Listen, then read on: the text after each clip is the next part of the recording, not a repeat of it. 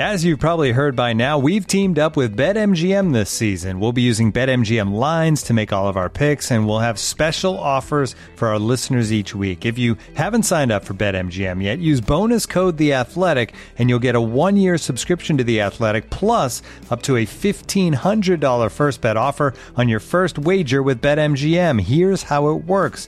Download the BetMGM app and sign up using bonus code The Athletic. Make your first deposit of at least $10. Place your first bet on any game and claim your voucher for a one year subscription to The Athletic. See BetMGM.com for terms. U.S. promotional offers not available in D.C., Mississippi, New York, Nevada, Ontario, or Puerto Rico. Gambling problem? Call 1-800-GAMBLER. Available in the U.S. Call 877-8-HOPE-NY or text HOPE-NY 467-369 in New York. Call 1-800-NEXT-STEP in Arizona. 1-800-327-5050 in Massachusetts. 1-800-BETS-OFF in Iowa. 1-800-270-7117 for confidential help in Michigan. 1-800-981-0023 in Puerto Rico. First bet offer for new customers only in partnership with Kansas Crossing Casino and Hotel.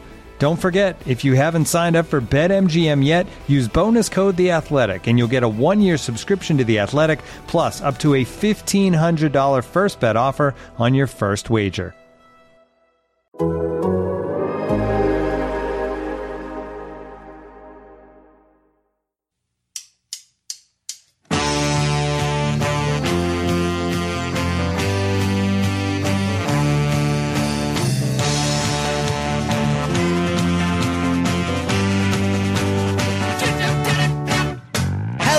Everybody, and welcome to the Total Soccer Show. My name is Taylor Rockwell. With me today is a man who has been spending some time in the MLS Eastern Conference, but is now ready to talk about some Americans abroad. It's Joe Lowry. Hello, Joe.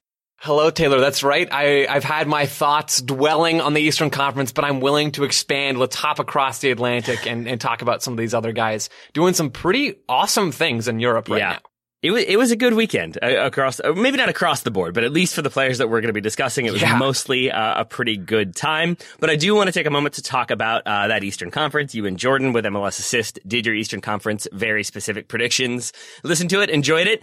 Uh, I feel like I need to learn more of the analytics terms because there's a few times when I was like, I'm really hoping they unpack this fully. And then you did. so I did appreciate that. But my big question I had after listening to that whole show how many Eastern Conference teams do you think there are that you have a pretty good read on? And how many do you have the opposite of that for?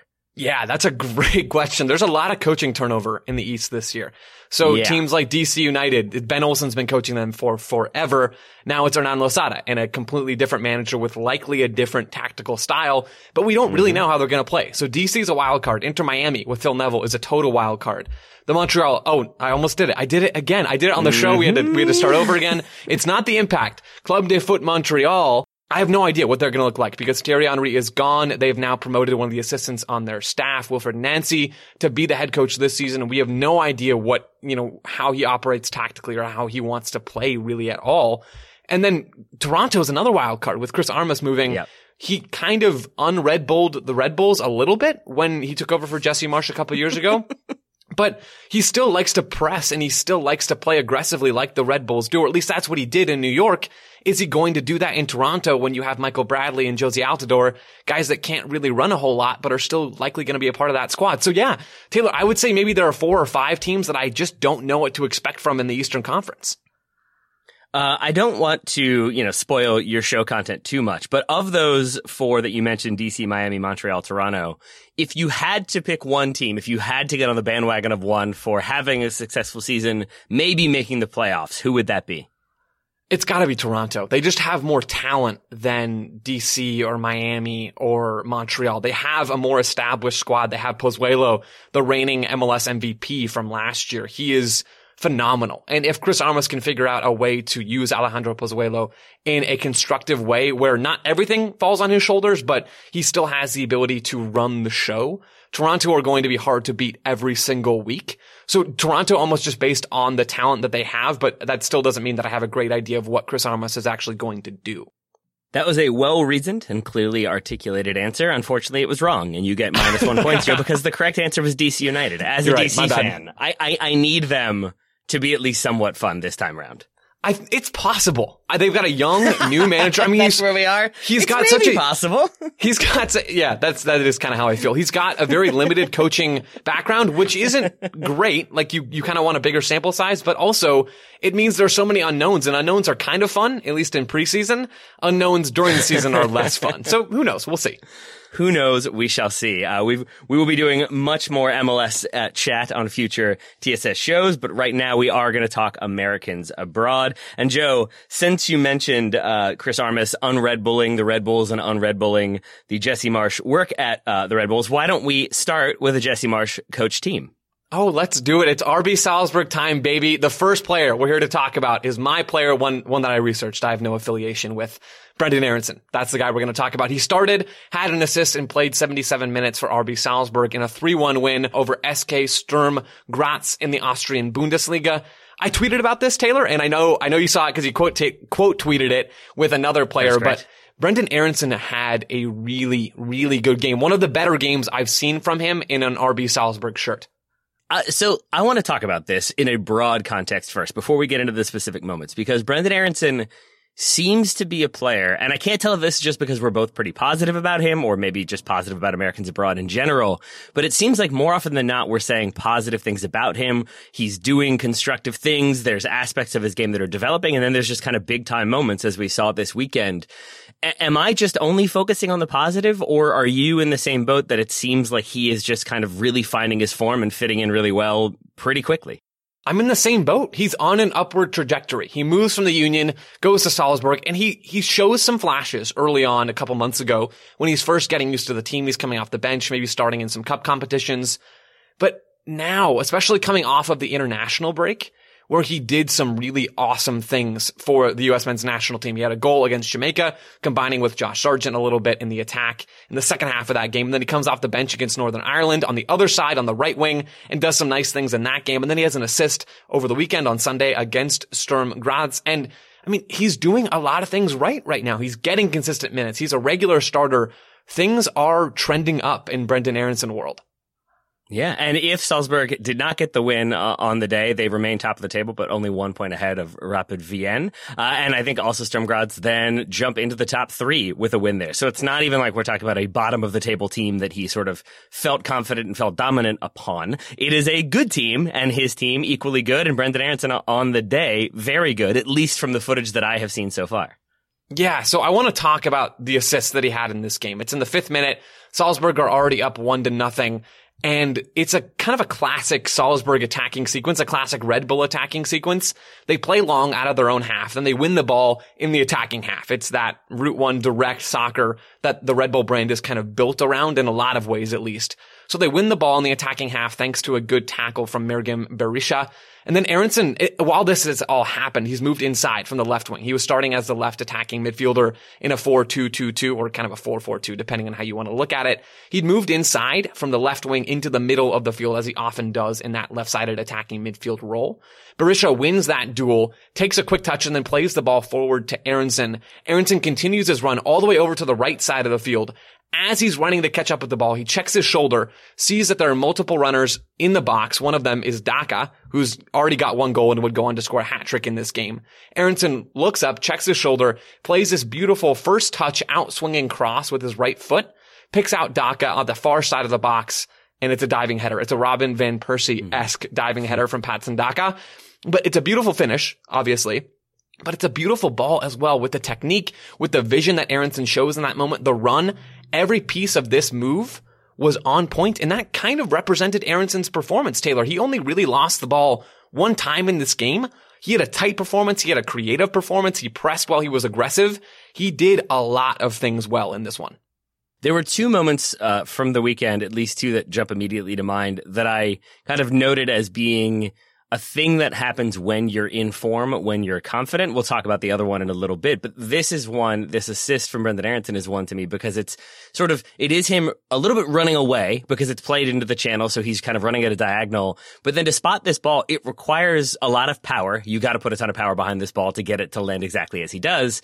But it does require that vision and then the technical ability to sort of hit it the way he does to put it exactly where he does it's, it all speaks to, I think, a level of confidence that is always very encouraging to see from a young player, especially a young American player, to just back himself to hit this ball and trust that it's going to get there. And that's exactly how it went down the technique really is phenomenal. And he looks confident, right? He looks like he knows exactly what he can do and he's willing to go out and try things and execute them right now. I was listening to Extra Time and I, I or was there, uh, their, their international episode. I guess they're doing that once a month now. And they were interviewing Sebastian Lletget on that show and Lletget was talking about the national team. And I believe he called Brendan Aaronson crafty.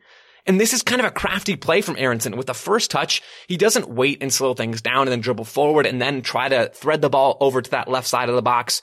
No, he says, I can make this play happen. That's the confidence you're talking about. That's the craftiness that Lletget was talking about to bend that ball in first time and put it on a dime on Daka's head. I mean, it is, it's just beautiful, Taylor. It really is beautiful. And this play made the rounds on Twitter. But if you haven't seen it, I would, I would recommend checking it out because it's a phenomenal goal and a great ball from Aaronson. I agree entirely. Also, credit to our friends at Extra Time for uh, going all the way to Sebastian Lletget in California for their international show. Uh, credit to them for for for going far far abroad to find Sebastian Lletget. Uh, I kid, I love them. Uh, what else would you like to talk about from Brendan Aaronson's performance this weekend? So I want to really emphasize how how willing Aaronson is to try things. I know I've said it a couple mm. times, and we've talked about it before sometimes early on it looked like he was, he was trying things, but they weren't coming off. And that's okay because if you try things, and, and Jesse Marsch loves this. He calls it quick play. I've said this on the show before. He, he encourages his players to try things. So even if they're not coming off, even if Aaronson's trying a back heel against the sideline and it goes out of bounds or whatever, Marsch is emphasizing that no, it's okay to try things. We want to play this way, play creatively, even within our direct, aggressive offensive identity. Aaronson has continued to try things and now now they're almost coming off. Now they're, sometimes they are coming off, like on the assist or later in this game in the 60th minute. He had a really nice outside of the right foot ball into the box that nearly set up Daka for, I believe, a fourth goal. It would have been for him at this point. Aaronson's on that left side of the box and he threads the ball through with the outside of his foot. And it's a beautiful pass. He's seeing things, Taylor, that I just don't think a lot of other players on Salzburg see or maybe even more importantly for the national team.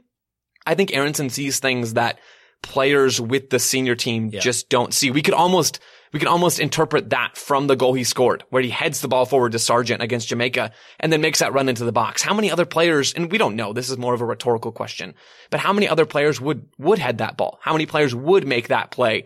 I don't know, but I'm encouraged by how willing Aaronson is to try things and even more encouraged that a lot of them are coming off right now.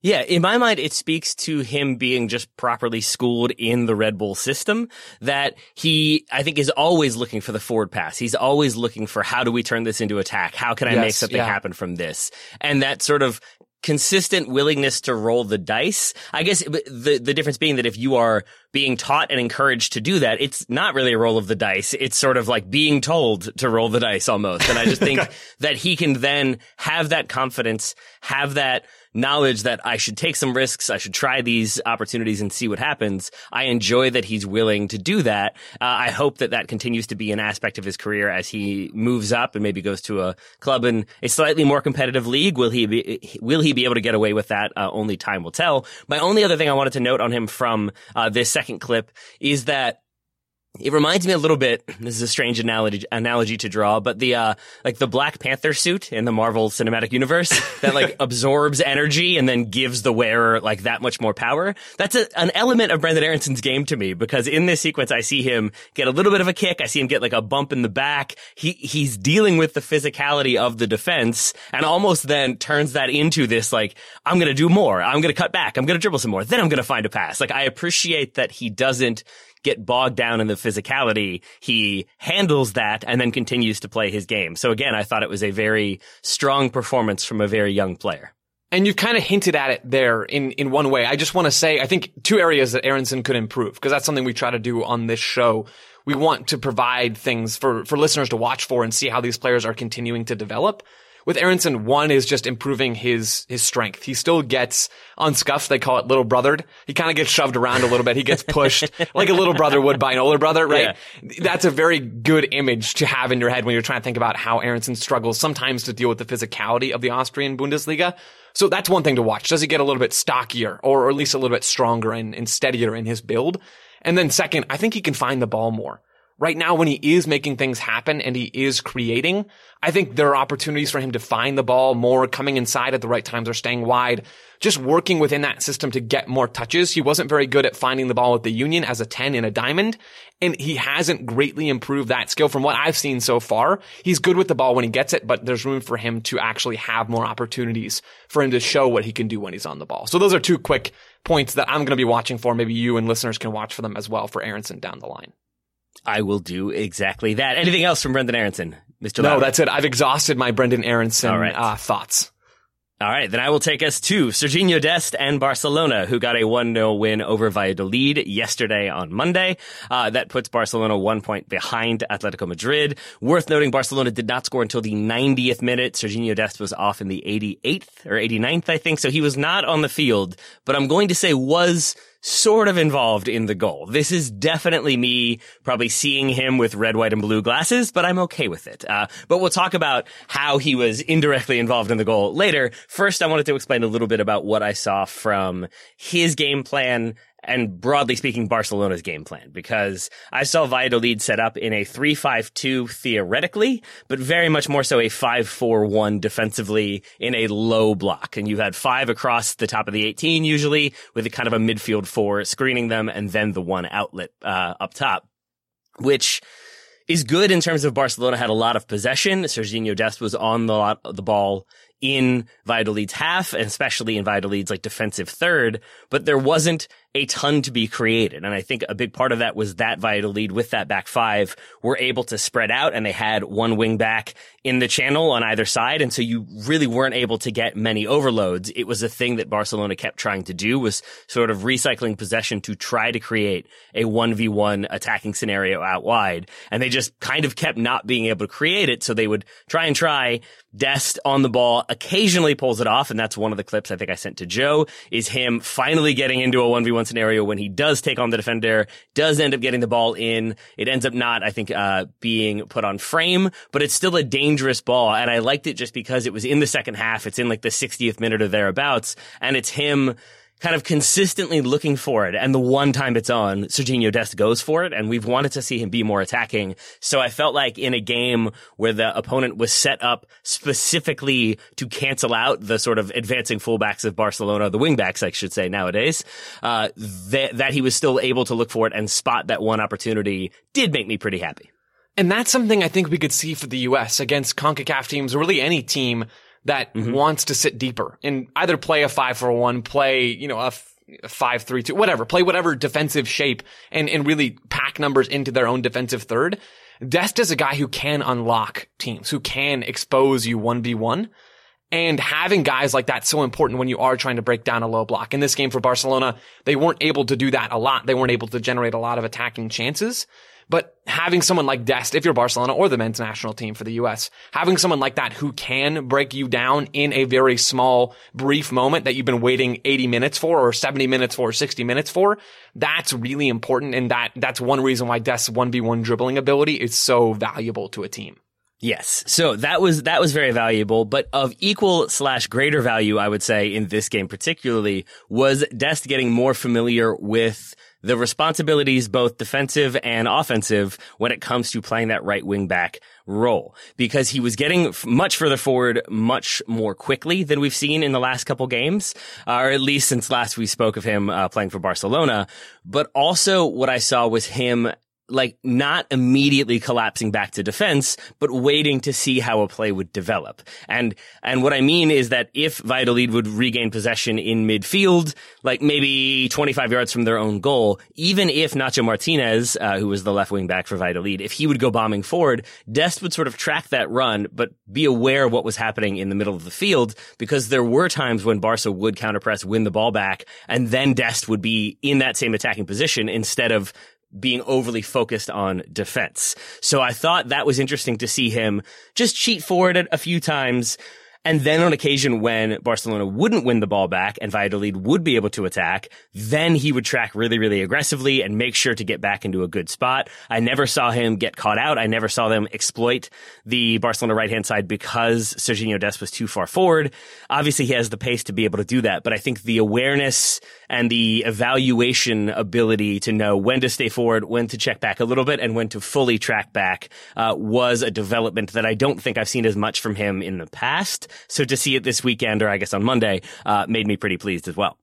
Yeah, and we've talked about how under Ronald Koeman, Barcelona defend in a in a man oriented kind of way. They'll have. Mm-hmm they don't play out of a man marking system necessarily, but across the back line, if someone's in your zone, it's kind of your job to step forward and, and, deal with them, to mark them and then to fall back when they move out of your zone or whatever the situation is. Dest on that right side, it's oftentimes Ousmane Dembele or Lionel Messi that's on his side. And if you're Dest, you're kind of screwed, right? Because those players don't mm-hmm. really defend a whole lot. No, and so in the past, in the past, I think Dest has had issues either being fully turned, like switched on himself or communicating with those other players on his side. And sometimes he's gotten exposed down that right side because of the lack of communication or because of a mental lapse on his own. In this game, from the clips you sent me, at least, Taylor, that wasn't there at all. And that's what you're talking about. He was on defensively. He was, he had his head on a swivel. He had his hips on a swivel. He was moving back when Barcelona lost the ball. Not in an overly anticipative way. I don't know if that's a word, but I'm going to mm-hmm. pretend it is. Hmm. But he had the timing right and it looked fluid. It looked natural. He didn't look out of place defending for this team. And that's a really encouraging sign for me. It is. It absolutely is, especially with the Barcelona team that in that back three, they had Frenkie de Jong central. He did have more license to step out and get to be part of the midfield, which meant uh, Mingueza, the right center back, would slide over to cover. And that left a ton of space down that right hand side. You're right. Messi in the first half. It was, uh, Dembele in the second. Neither one of them going to do a ton of defensive work, a ton of tracking back until maybe that second stage once you've kind of slowed down the counter Valladolid have a little bit of possession, then those attackers will come in. But I think that's where Dest being so switched on to those moments when he did need to get back and did need to cover either in the in the center or out wide were so important. And I think him tracking Nacho Martinez, but then when Barcelona won the ball back, sprinting forward and making Martinez then track him back or Olaza come out to try to deal with him, I think he wore down that defense a little bit. And what I'm leading to is, though he substituted in the 87th minute, it was, um, at that point, Valladolid have picked up a straight red card to uh, Plano, one of their central midfielders. So now they're dealing with a 4-4-1 shape, and you don't have nearly as much presence out wide. I think you also have a lot of tired legs from how kind of open and attacking Barcelona were at times. So when you have uh, Puig come on, it ends up being him and Frenkie de Jong combining down that channel where Dest had been throughout the game. But now there is space because you don't have that extra defender. You can't spread as, as far wide and they are able to create the overload they were trying to create the whole game. It's just now they're able to. The ball comes in on a cross, it's flicked on and then Dembele's at the back post for the goal. But I do think it was the Valladolid red card opening some opportunities up for Barcelona because it felt like at that moment, moment they weren't going to be able to find a way through. They didn't change things fundamentally. It's just that fewer people on the field means more space to operate, and that's exactly what, what Barcelona did. So not on the field, but I would say that's not necessarily a negative when it comes to when the goal is scored. So overall, I'm saying a positive game for Serginho Dest and certainly for Barcelona. Dest walked so that Barcelona could run. That's what you're there saying, we basically. Go. You know, you that know? is exactly what I'm saying, uh, except not nearly as cleverly as you, uh, Mr. Lowry. Uh, we've talked about two Americans abroad. We've still got several more to be discussed, but right now, let's take a break to hear from today's sponsors. This episode is brought to you by Michelob Ultra, the official beer sponsor of the NBA. Want to get closer to the game than ever before? Michelob Ultra Courtside is giving fans the chance to win exclusive NBA prizes and experiences like official gear courtside seats to an NBA game, and more. Head over to MichelobUltra.com slash courtside to learn more.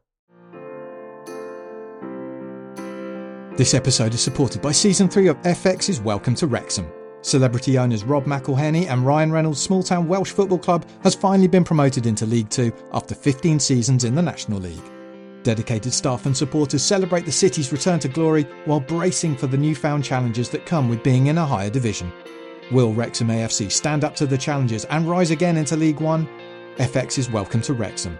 Catch all new episodes Thursdays on FX. Stream on Hulu. We are back. We've talked about an American in Austria. We've talked about an American in Spain. Joe, what American should we talk about next? We are going to an American in England. I, I have right. trouble waiting this long to talk about him. It's Daryl Dike. It's gotta be Daryl Yeah, Dike. is. He started and scored both of Barnsley's goals in their 2-1 win over Luton Town over the weekend. Or was that, shoot, that was yesterday, wasn't it? Wow, time, time flies when you're watching Daryl Dike. Am I right? Mm-hmm. He did not Am start right? in their game this weekend. You, it certainly does. He didn't start this weekend, but he does come on in the one-to-one draw with Reading, and I think doesn't score, but is involved in the build-up to the goal after coming on. So I think they end up getting a penalty in that one, but I think he's involved. So a little bit of credit there, significantly more so uh, this past weekend. Yes, yes. Daryl Dike Monday, stays. rather. Yeah, Monday. I knew what you meant. Daryl Dike stays golden. Everybody, he stays golden. He started up go. top in the three four three in the classic Barnsley three four three, playing the classic Barnsley style of soccer. Taylor, I looked this up to to do some prep on this game in general, and then to dig into Daryl Dike. Uh, Barnsley, according to Google, had a 47% pass accuracy percentage. I have oh, in my boy. notes because I looked at that last night and I was meaning to oh, check it again before we recorded, and I did. But my note from last night is still there. I have in all caps, is that right? Question mark. Because I have never seen a pass accuracy stat that low before. Because usually you see 80% or 85 or somewhere in the 70s at least. 47%. That is the perfect representation of how Barnsley want to play. They play aggressive. They play long balls. They play hopeful, but they play mm-hmm. so that they can win those second balls or the third balls the fourth balls, whatever it is. They're willing to play head tennis so that they can win the ball back higher up the field and just gain that field Yeah. position. And Daryl Dike continues to be the perfect fit for their number nine in that system. They've got a great record since he's joined them and he continues to play very, very well up top as that nine. I, I think, Joe, if you told me you watched a game in which a team had 47% pass accuracy, I would say they probably did not win. If you then told me uh, they won, I think my response would be, was it Barnsley? Because that does feel like the way that they have been playing from what we've seen of them lately. And then I think also if you told me that an American scored, then I would know for sure it was Barnsley Oh, because yes. they've been doing a lot of that as well. That's so true. Dike has been a monster since he's gone. He's been phenomenal in that attack, scoring goals left and right. And I want to talk about one of the goals he scored in this game, and I'll briefly mention the second one, but I really want to focus on the first goal. It's in the 27th minute. Barnsley win the ball off of a Luton goal kick. So they win the ball right around midfield. Dike makes a run in between Luton's center backs. Cauley Woodrow plays the ball forward to Dike. Dike takes a great touch to get the ball onto his right foot, holds a center back off with his left arm and kind of just absorbs the contact and then just slots the ball home with his right foot. He makes a really, really challenging play look incredibly routine. From the run, which was perfect in between the center backs, to the touch, I believe he took it with the inside of his left foot to get the ball over to his right foot so he could shoot. That touch he made look so simple. And then he absorbs the contact and holds off that defender like it's nothing, like it's no problem, and then just bangs the ball home from an incredibly low percentage spot on the field, right past the keeper into the bottom left side of the net. It's, it's a ridiculous goal, Taylor. It is a ridiculous goal.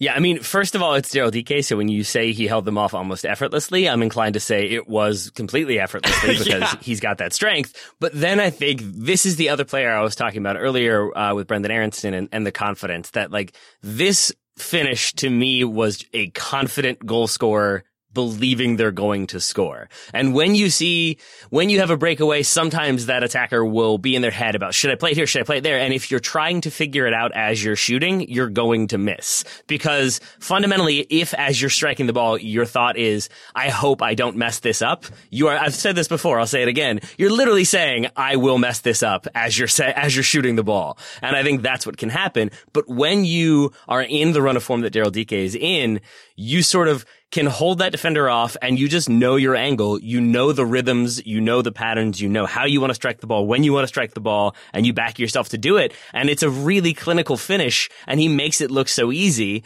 And I think a huge part of that is just being in form, being confident and backing himself to, I know the, I know it's muscle memory. I know how to do this. I know where it needs to be. And then he's able to finish. It's cleverness to be in the right position. It's strength to hold off the player. And then it's technical ability and confidence to get the actual goal. Daryl Dike is kind of breaking expected goals right now. The sample size is hmm. really small, but he scored seven goals in 849 championship minutes. That's 0.74 goals per 90. And that's first among players with 700 plus minutes in the championship this year. So he's got a better goal scoring rate, just to make that very clear, than any player in the championship who has played more than 700 minutes. That's incredible. But even more incredible than that, Dike has taken 22 total shots. In seven of them have turned into goals for Barnsley. So he's basically scoring a goal every three shots.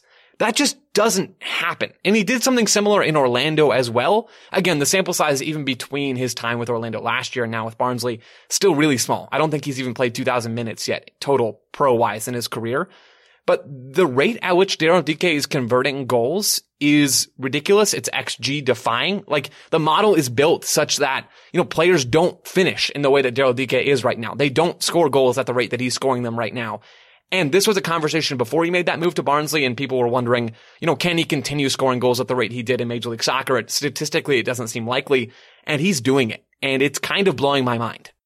Yeah, I, I am, I'm with you entirely, including that I feel sort of, well, I don't know if this is where you are, but where I am is like, I don't feel nervous about that statistical anomaly or the idea that he's so, so much outperforming because if it were those like top corner rockets that he hit previously, if that were happening every time, it would feel like, okay, this is not a thing that he can sustain. You can't have inch perfect laser shots every single time. But this goal does feel like, uh, like the type of goal that we can expect him to at least get that shot off to know his angle to trust himself to finish. So whereas there are those occasions when a player is outperforming their expected goals that I have some concerns and I wait for the other shoe to drop here, it it feels like it well could dry up because of the way Barnsley play, and if they can kind of if other teams can find a way to deal with Dike, then somebody else has to step up, and Barnsley might find themselves in trouble. But for right now, it seems like he should be and will be capable of continuing this form, hopefully for the foreseeable future. I hope he continues the form. I don't entirely yeah. agree with. Okay. With kind of your comfort level, I guess I'm a little bit more uncomfortable just because, man, the finish on that first goal, is mm-hmm. so is so hard. It's so hard, and I, I don't even think Daryl Dike scores that. You know, five times out of ten. I I, I don't think the regular striker is going to score that a whole lot, and so I think if Dike is in that situation again, I'm not so sure he'll hit that. He'll hit it on target. But still, man, he does score another goal in this game. It's, it's Dike making a run in behind as Barnsley push forward out of midfield. He forces a center back back. He creates a shot for Cauley Woodrow. Woodrow takes a shot and then Dike just follows it up after the, the Luton Town goalkeeper parries it away. Dike just follows it up and crashes the ball home. Sequences like that encourage me in mm-hmm. addition to just how ridiculous Daryl Dike is at soccer right now. sequences like that that are are more repeatable and allow him to create chances for himself based off of what his teammates are doing. That that encourages me, but either way, man, it's time to just sit back and enjoy the ride that is Daryl Dike right now. All right. I, I think we should. I think we should enjoy any American who's getting assists or getting multiple goals. That, that is always fun. Uh, the player that I'm going to talk about next, uh, is hopefully, uh, due for some goals in the near future. You ready to talk Timothy Weah? Oh yeah, baby. Bring it on. All right. So, Timothy Weah, uh, we talked about this a little bit on the weekend review, Graham and I did. Uh, Lille with the 1-0 win on the road against PSG. That keeps Lille top of the table on 66 points, PSG in second on 63. So this could have been the game that PSG pull it back, go top of the table, and it feels like that's kind of the end from there. They go on to win the, the, the season, and they may well do that. They may end up winning uh, the French league again. But right now, Lille are on top. Lille do have a bit of an issue though, because goal scorer Jonathan David does have to sub out pretty much immediately after scoring in this game. Uh, I made the argument yesterday that the injury sort of helps him score in that it keeps him behind the run of play to arrive late to finish. So that's good. The bad thing for Lille and for Jonathan David and for Canada would be that uh, he then had to be subbed out. Uh, the report is that he tore right ankle uh, ligaments, so he will be out for several weeks. That theoretically opens the door for Timothy Weah to take his starting spot uh, and sort of prove that he can handle that level of responsibility. Worth noting that Lille play at least this past weekend, they're in a 4-4-2. It was Jonathan David. It was uh, Ikone with him. Ikone sometimes drops in to be like sort of an attacking midfielder. Burak Yilmaz does sub on as well in this game, is a more conventional target striker, and that's where he goes when he subs on for Renato Sanches, who'd been out on the right, and then Timothy Weah goes out onto that right-hand side. So that is also a thing we may see is Burak Yilmaz. I just bring that up not to be a, a wet blanket, not to be a downer, but just to point out that I've seen a lot of the narrative be now Timothy Weah is going to step up and start every single game. And he might well do that, but he might not. And I don't think that that's necessarily a sign that he hasn't developed enough or he isn't in the coach's plans. It's just that there are other options there that we shouldn't overlook. Uh, Burak Yilmaz has been injured. I think only just recently came back. So I think that's probably part of his lack of minutes as well. But we did get Timothy Weah on the field a little bit. Joe, did you see anything uh, from from Weah this past weekend that you particularly enjoyed? Man, I, I liked both of the clips that you sent me. He shows, and I, I will let you talk through them in a little bit more detail. But mm-hmm. Timothy Weah continues to play like Timothy Weah. He continues to find space to make aggressive runs in behind, which is a really nice attribute that Greg Berhalter likes. I'm sure he continues to move well off the ball and look up and find good passes in the attack. He's also a guy who's willing to try to make things happen in the final third. And I think he did some of that in this game against PSG, even coming off the bench against a really, really good team. I was uh, encouraged by his performance, like I've been encouraged by all the players that we've talked about so far. Yeah. I think that's fair. Uh, the two, the two moments in particular that we should spotlight would be when it, it is basically him doing a lot of running up top, trying to get open, trying to find those gaps. And on one occasion, he finds one. On the other one, he basically creates one. Uh, he runs down a kind of 50-50 ball. He, I'm not going to say out muscles Marquinhos because Marquinhos won that battle a couple different times, but he does sort of outmaneuver him to get into a better position. He's on the ball. He spots the run through the middle. I think it's Renato Sanches. I might be wrong on that one. And it's a great ball in. It's poked away at the very last second, and that's why he's not able to get the shot off. But if it's not poked away, that's a, at the very least going to be a driven shot on goal from like 15 yards out. It feels like that could have easily been another goal for Lille, but it's a good final last ditch defensive play from PSG. But then he has another similar moment uh, later on in the game in the like I think the final 10 or 15 minutes where he's played in wide and his first touch is to play it back central. His teammate I think has the shot go either right at the goalkeeper or just wide. Uh, but either way, it's him sort of being unselfish and spotting the open passes, the smart passes. I shouldn't even say open. I should say just the smart pass that has the potential to be something. And though there's a defender there or he has to split two defenders to make that pass happen, he goes for it and he generally pulls it off. So both of those plays made me feel like we could see him out wide and that won't be the worst thing, but also his movement. I think we will see him at least occasionally as that starting number nine for Lille. And I don't think they'll lose too much because he has a lot of the mobility and a lot of the work rate that I think we've come to expect from Jonathan David. It's funny. I'm just thinking about, you know, would I prefer to see Tim Weah up top as part of a front two or would I prefer to see him on the wing? And to be honest with you, Taylor, I don't know that I really have a preference just because I think he's such mm-hmm. a versatile player. Do you have a spot you want to see him at while Jonathan David is out and recovering? Or are you kind of in the same boat that I'm in? I think I'm in the same boat that you are. I think starting getting minutes is of the utmost importance. Yeah. I think when I, I, would say I'd rather see him up front as that central striker, except that, and maybe this is where you're coming from. The expectation is that we'll see him maybe more likely as a wide attacker for the U.S. And yeah. so maybe playing there and getting some reps there wouldn't be the worst. But I think either way, I'm okay with it just because I think it's going to help him develop. It's going to make him a more ingrained part of that Lille team. Not to say that he isn't already, but just once you're starting more regularly and maybe getting a goal or two, I think that helps remind people that you can do some stuff. I also think his defensive work the effort is good. Sometimes he's not able to really hold the ball up. Sometimes he's not able to really put in a, a good tackle. Occasionally he would challenge and sort of lose that little brother shoving ma- match and then then he's kind of out of the play. But I thought even then his willingness to work off the ball was, was so important to what Lille were trying to do. So I think that's my indirect way of saying either position I am okay with just as long as he's playing. Yeah, and that's a good spot to be in, right? Tim Weah is a regular player, not necessarily a regular starter, but a regular minute getter for the leaders in Liga. That is, that's awesome. And I don't think we've talked yep. about that enough. I don't think other folks are talking about that enough. I think if he was a regular starter, everyone would be talking about it a lot more but he's a very important player on that squad. And they right now are still favorites to win the title in the league. And that's a huge story in and of itself for Lille. Yeah, I, I, think that's sort of the uh, the issue in a nutshell is that I don't think most people. It reminds me of Leicester when they won the Premier League that year, and I'll speak for myself, but I just kind of kept waiting and you don't believe it. waiting, yeah, you and just then don't believe it. Yeah, and then eventually in like late April, it was like, oh, there's two games left. I think they're going to win. like I think that's the case with Lille. Is that it just always feels like PSG have so much money, have so much talent that Lille drop a, a, a result here, they get a draw there, and suddenly they're overtaken. And even if they lose the league by one point or two points, they've still lost the league. So I think as Lille continue to play and continue to stay uh, at the top of the table, then I think we'll see much more interest, much more coverage of them. And certainly if Timothy Weah is scoring, we'll see much more coverage and interest from an American perspective. But for now, Joe, I think I've exhausted all of my thoughts on Timothy Weah. Anything else from the French league before we move on? No, I'm good, man. All right, then we will be back to discuss our final two players in just a moment. But first, a word from our sponsors.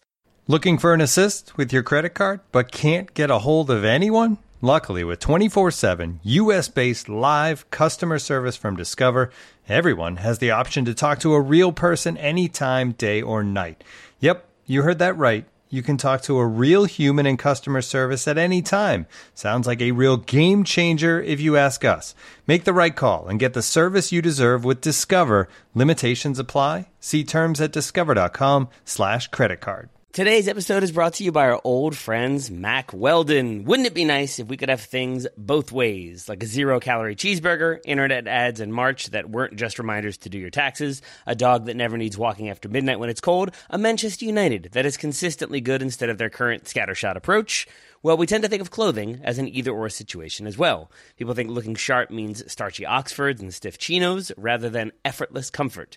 But it's possible to have it both ways. Mack Weldon makes timeless apparel with modern performance fabrics for guys who want to look and feel sharp without sacrificing comfort. From their light as air underwear to innovative anti odor tees and versatile yet comfortable pants, Mack Weldon has a full range of clothes that never go out of style.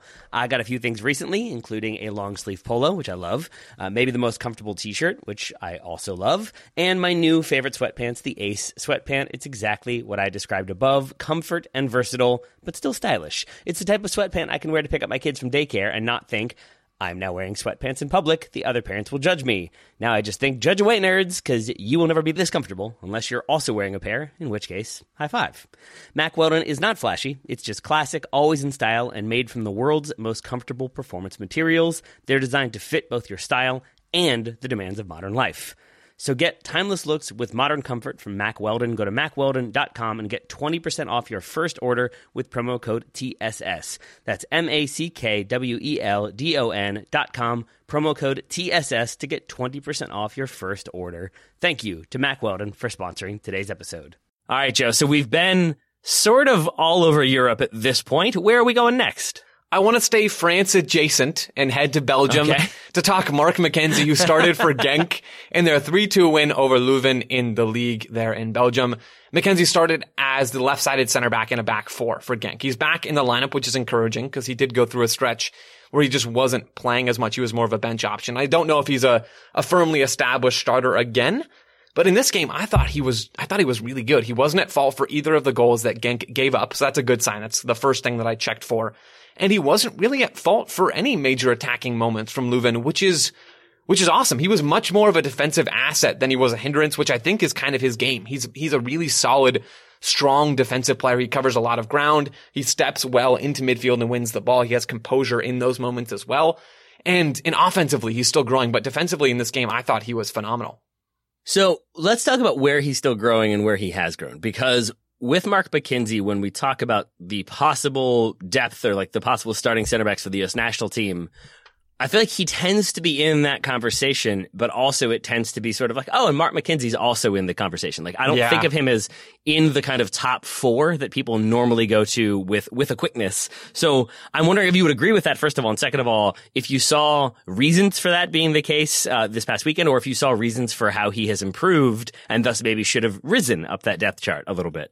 I'm not sure how much he's improved since getting to Belgium. And I, that sounds bad, but I, I think developing and getting minutes and having to adjust to a change in environment, that's hard, right? That's a challenging thing to experience. Some players are going to adapt better than others. And I could just flat out be missing areas of his game that have improved since he moved from the Union over to Genk. So that's sort of the disclaimer there. But as far as his standing in the center back depth chart for the U.S. men's national team, I think right now there's a reason we didn't see him get called up to the the friendlies in March that we just saw against Jamaica and Northern Ireland. Part of that could be related to COVID. We don't know. But I look at John Brooks and say there's no way Mark McKenzie is ahead of John Brooks or Aaron Long or or even Chris Richards at this point, or probably Tim Ream. And that's four strong right there in the center back depth chart already. Then you've got Matt Miazga as well, who's certainly making a push for for that top four, just because he's a player I think that Berhalter knows and trusts. And then, I mean, we even saw guys like Erik Palmer-Brown get called up ahead of Mark McKenzie. And I don't think that's as warranted. I wonder if there is a COVID thing there. But Mark McKenzie right now, he just doesn't hit a lot of passes. He doesn't really pass the ball forward for Genk. And he did some of that with the Union, but under Jim Curtin and Ernst Tanner and the style that they've built there in Philadelphia, they don't rely on a lot of solid on the ground line breaking John Brooks type passes. And so Mark McKenzie just hasn't really had a huge chance to show that, or he hadn't in Philadelphia, and he's not really showing it right now for Genk. He doesn't break lines. He doesn't necessarily play these aggressive, low, accurate forward passes. There was a moment in this game where he deliberately didn't break lines to one of Genk's central midfielders. He had a chance to split the ball through and he didn't play it. And maybe it wasn't as on as it looked like to me, but I see moments like that and I still have that little alarm bell pop off in my head saying, man, I guess my, my alarm bell can talk. That's a little bit weird, but I guess the alarm bell is saying, yeah, maybe this is why he's not as much in that conversation about top center backs for the U.S. because he doesn't always play those aggressive forward on the ground passes. I mean, sometimes you gotta have the sentient alarm bell. It's an important feature. You're so Uh, right. So then let's say, let's say Greg Berhalter, in the very, very likely scenario that he's listening to this show, just Of kidding. course, yeah. Uh, Hi, but if he were, like, what would be, or if Greg Berhalter calls you, Joe, and says, like, what's a thing you saw from Mark McKenzie this weekend that you want people to know about? What should we know about when it comes to things he's doing, how he's playing that could be an asset to the team? Yeah, Mark McKenzie, I do see as a guy who would fit very well in the Aaron Long mold for the national team, where Aaron Long's job, I think everybody kind of knows it, it's to make John Brooks' life easier, right? That's his job. It's to make sure that John Brooks can do John Brooks things. Mark McKenzie and his defensive mobility, I think would pair very well with a more offensive minded center back. You ideally want complete center backs. You want Virgil van Dijks. But in this case, especially early on in Mark McKenzie's career, you say, okay, you bring a lot of defensive value to this group. And I pull out a moment in the fifth minute of Genk's win over the weekend where Mark McKenzie is stepping forward into midfield. Leuven clear the ball out of their box. Leuven's number nine, Thomas Henry, drops in and tries to get on the ball and settle it and regain possession for Leuven. But McKenzie follows him. He goes right with him, steps forward, beats Henry to the ball, wins it. Then he's immediately under pressure. Leuven are pressing him. And McKenzie says, okay, that's fine. He deals with the pressure just fine. He passes the ball with the outside of his right foot to a teammate, allowing Genk to move forward into the attacking third. Great speed, great pressure, great composure from Mark McKenzie. That's his game right now. Not so much the line breaking passes, but he adds a lot of defensive value. And that, that's a good thing that has a lot of merit if it's Genk or even if it's the national team, but you still want to see him continue to develop the offensive side of his game. All right. Any any other things you'd like to see him develop or work on in, in the next games and the next couple times we see him? I guess this is sort of in his control. It's also in his manager's control. I just want to see him on the field. I want to see him getting consistent minutes. And that requires, you know, full mental intensity in training, full ability in training, but ultimately that's down to the manager to decide. So if you're Mark McKenzie, continue to play like this, continue to go out and just be a little bit more aggressive with your passing. All right. All right. Uh, anything else with Mark McKenzie? No, I'm done. All right. Then our final American to be discussed is another one that Graham and I talked about, albeit briefly on the weekend review. It's Tyler Adams, who played a whole bunch of the game, if not the entire game, uh, for RB Leipzig at home in their 1-0 loss to Bayern Munich. And I thought, uh, I, I went in depth on how the goal for Bayern was not necessarily his fault, though it might look like it was because he gets beaten by Thomas Muller's cutback and then sort of was, had been responsible for Goretzka, who does score the goal. But you can listen to yesterday's show to hear about how that's not really his fault. I want to talk about some other things I saw from Tyler Adams in this game, if you don't mind, Mr. Lowry. Oh, please do. Hmm So I want to talk about first off where he was playing. So Kevin Kampl was suspended for RB Leipzig for this game. So it was a midfield three of Haidara on the left, like central mid spot, uh, Marcel Sabitzer in the middle, and then Tyler Adams on the right, which made me think like, oh, he's going to be like a shuttling number eight. He's going to be involved in the attack a bit more than normal. And instead, he sort of did what we've come to expect from Tyler Adams, which was when Leipzig would build out, he was the one who was always dropping the deepest. He was the one who seemed to be the most uh, responsible for being the pivot, for being the connective tissue through the middle of the field when Leipzig were building, because I think they need Sabitzer further forward. They need his height if they want to go long, but they need his attacking presence further up the field. I think Haidara was stretching or pushing out wide to try to open up space, and so it became Adams who sat the deepest and connected things to the extent he could. But I also think this served a double purpose. I didn't notice this the first time I watched it. When I rewatched it, I noticed that when he's sitting deep, obviously that's to do everything I've already mentioned. But the other element is when Leipzig would lose the ball, he seemed to be the one because generally speaking, he was closest in proximity to Thomas Muller, who was the sort of free floating number 10 for Bayern. It seemed to be his responsibility to pick up Muller almost immediately, knowing that that was the player that Bayern most wanted to try to play through and counterattack with. So Adams on the right hand side of that central midfield, but then staying deep and then kind of roaming around to try to find Thomas Muller, at least in the first half, I thought were some really interesting nuances to his central midfield play, not just because he's dropping in and being on the ball, but because to have him be responsible for tracking the man who is most responsible for facilitating Bayern attacks is a lot of responsibility. And for the most part, I think he handled it pretty well. I love that tweak from Julian Nagelsmann to say, yeah, you're not just playing as a right-sided central midfielder in a trio. You're going to do X, Y, and Z on top of that role. And I love it because Tyler Adams can handle that. He can handle dealing yeah. with Thomas Muller, or if he doesn't, he will learn and handle it better the next time. I'm confident in that. Tyler Adams is uniquely equipped, even on Leipzig, even in that squad. He's uniquely equipped to deal with players like Thomas Muller and track them and make their lives miserable uh, he can he can come and pick Leon Goretzka's pocket from time to time as well, and then he can see, okay, I need to drop and go deal with Thomas Muller. I think the role, at least defensively, was very well suited for him in this game. Well, very well suited to him in this game. Yeah, I would agree. And I think there were moments, as there are always going to be, when you could point to some vulnerability or a lack of precision. He has one in the opening minutes, I think in the 15th minute. There, uh, Leipzig are trying to build out. Gulácsi plays to Tyler Adams. There is, I think it's, uh, Choupo-Moting is between the two of them as sort of he's the, the number nine for Bayern. So he's trying to cut off that outlet pass. So Adams moves into space to then be open for the pass. Gulácsi passes it to him as he's moving. And that's when I think Thomas, or excuse me, Tyler Adams realizes that, oh, there are Bayern players pressing, like pressing me immediately. And I think in checking to see that, that kind of intensity of the pressure, he takes his eye off the ball, he miscontrols, and it is a half chance for Bayern. He gets yelled at by his goalkeeper, Taylor Twellman spotlight, spotlighted this one in the broadcast.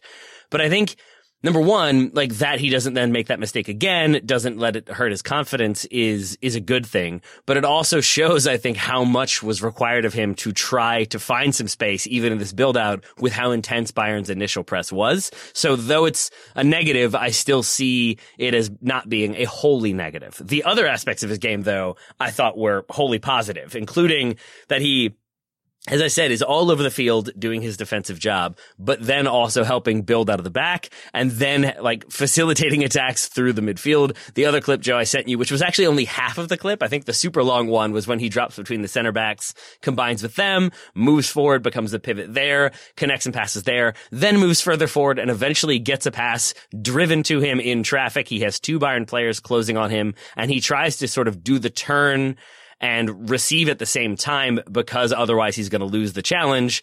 He doesn't get a clean touch to it, so now the ball rolls free. He is about 10 yards away from it. Uh, I forget which Bayern player it is, but is maybe five yards away from it. And Adams is so focused, I think, because of the halftime talk. The way they came out for the second half was so much more aggressive and so much more energetic. Adams is on his horse, wins that ball, then drives forward, gets the ball back, plays a good pass wide. The, uh, I think the ensuing cross is cut out, but it leads to a shot for Dani Olmo that should have been at the very least on frame, if not a goal. And that's Tyler Adams starting between the center backs, making a bunch of different passes happen, winning back a ball from a pretty difficult pass to control, then finding space out wide. I just thought it was such a good sign of what he can be for Leipzig that I think it's why Nagelsmann likes him so much because he can play right back and right wing back if the situation requires, but then he can be a number six or a number eight or a hybrid of the two. And I think he, he just sort of gets what Nagelsmann wants, is able to execute what Nagelsmann wants, and then brings in a little flair of his own. And I just think from, from top to bottom, it was a very strong performance from Tyler Adams, even with some of the miscontrols, even with the goal that ends up going against Leipzig and the eventual loss. I still think Tyler Adams can be pretty pleased with the overall performance. I have a few Tyler Adams thoughts that I thought of or, or had even before we had this conversation, and I'm hoping I don't forget any of them. So if I do, I apologize. I guess that's just really on me. That's not really something I need to apologize for because you guys will never know that I forgot. Ha. But hmm. I will say, first of all, Taylor, that long clip that you sent me of Tyler Adams that you just kind of detailed, I love what you titled it. You titled it Tyler Adams dash human engine. And it's so true, right? that is the perfect description of his game and that clip. And I love that. So that was thought number one. Thought number two, going back to the, the pass that Gulácsi plays to Adams and Adams miscontrols it. It looked to me like the pass was slightly overhit, but either way, Yeah. Adams checks his shoulder too late and he, he turns the ball over in a very dangerous yeah. area. That continues to be a problem for Tyler Adams, and I expect it to continue to be a problem for Tyler Adams. That's a major weak point in his game. It has been for the last couple of years. We haven't really seen that change so far. That's something that the U.S. national team is going to have to deal with and work around whenever Tyler Adams playing is playing as the number six. So that's still a problem. And then my third thought when we see Tyler Adams make runs forward, like we did a little bit in the human engine clip, that is another reason why Yunus Musah is so important to the U.S. men's national team. In the March friendlies against Jamaica specifically, Kellyn Acosta was playing Tyler Adams' role. He was taking his job temporarily while Adams was still with Leipzig. And Acosta made a lot of runs forward into the attack, into areas higher up the field. And who was the guy that was covering for him? Who was the guy that was rotating back to make sure the U.S. wasn't exposed? It was Yunus Musah. Tyler Adams is going to do the same runs that Kellyn Acosta did. He's going to make those same moves that Acosta made in those Jamaica games. Maybe not quite as aggressively, maybe not quite as frequently, but he's going to run forward because that's who he is as a player. And having someone like Yunus Musah who can cover him and make sure that the backline's not exposed, that's so important. I'm really looking forward to seeing, hopefully a Nations League, how Adams and Musah and McKennie or, or Lletget or whoever in that midfield interact, specifically Adams and Musah, to see how they, they push and pull and cover and, and teeter totter, seesaw back and forth and, and keep things balanced in that midfield. I agree. And I also agree with you that it's worth remembering that he does have those moments where maybe he can be a little bit sloppy in possession. Even if it's not wholly his fault, he can be better. He could be tighter. agreed. Maybe that's not the time to try that pass or not the time to control that ball. And I, and I appreciate you bringing that up specifically because I think when U.S. fans get frustrated by the pool, and we we are consistently concerned about this number six spot and what happens if Tyler Adams can't go, and who could play it, and who can deputize, and why didn't Kellyn Acosta do this? And Tyler Adams never makes that mistake. I think when you get frustrated by the other options, you then to some extent can uh, like stop seeing the aspects of the other player's career that need to develop, that need to get better, the skill sets that can be improved because you're so focused on nobody can do this job the way he can. I think that's true. I think Tyler Adams is our best option at number six, but I just, I like reminding people that he has like, like, uh, weaknesses in his game that just need to be developed. And he has things that he sometimes struggled with. We've talked about it in the past about him over pursuing when it's a loose ball that he thinks he can win. Sometimes he does. He did it this weekend. Other times he over pursues, doesn't get the ball, and now is wildly out of position. So it's worth remembering that there are deficiencies that we want to keep watching for and see how he improves or develops or removes outright. But it's still just a good thing to know that Tyler Adams, a very good player, still has stuff to work on, and we should remember that and be patient uh, and uh, accommodating as fans. Yeah, I totally agree. And and just to close out my thoughts here, I thought it was awesome that he got the start in central midfield in this game. We've seen him so much out wide on the right for Leipzig. It was nice to see, even though it's likely because Kevin Kampl was out for this game, it's nice to see Tyler Adams get minutes in midfield because that's where we're going to see him with the national team. It's good to get that parallel and get more of a, get more sample size, get a bigger sample size on Adams in those central spaces. I agree entirely, my friend. So I think that is a good note to end on when we're agreeing entirely and we're pretty optimistic about the U.S. Uh, Joe, any other things you'd like to discuss before we call this one a day? I don't think so, man. We've got some good stuff coming the rest of this week too, so you're going to get to hear plenty of my voice over the next couple days. You probably don't want you probably don't want any more of that than you have to, you know. I always do. Uh, and Joe is correct. We will have a lot, a lot more content to come. Joe is going to be with me tomorrow along with Graham Ruthven to break down today, Tuesday's uh, Champions League games, maybe a little Con- CONCACAF Champions League, maybe some listener questions as well. Thursday, Ryan Bailey will be back and it will be the three of us breaking down Wednesday's Champions League games. And then Friday, we've got allocation disorder. Joe, uh, anything else to plug to talk about before we call this one a day? I have exhausted my plugs. I've got nothing left. All right. All right, Joe. Then I will just say thank you very much for talking about the many Americans abroad in action this past weekend. Of course. Listeners, thank you all for listening to us talk about the many Americans abroad in action this past weekend. Whew, that was a mouthful that I committed to. Uh, we very much appreciate it, and we will talk to you all again very soon.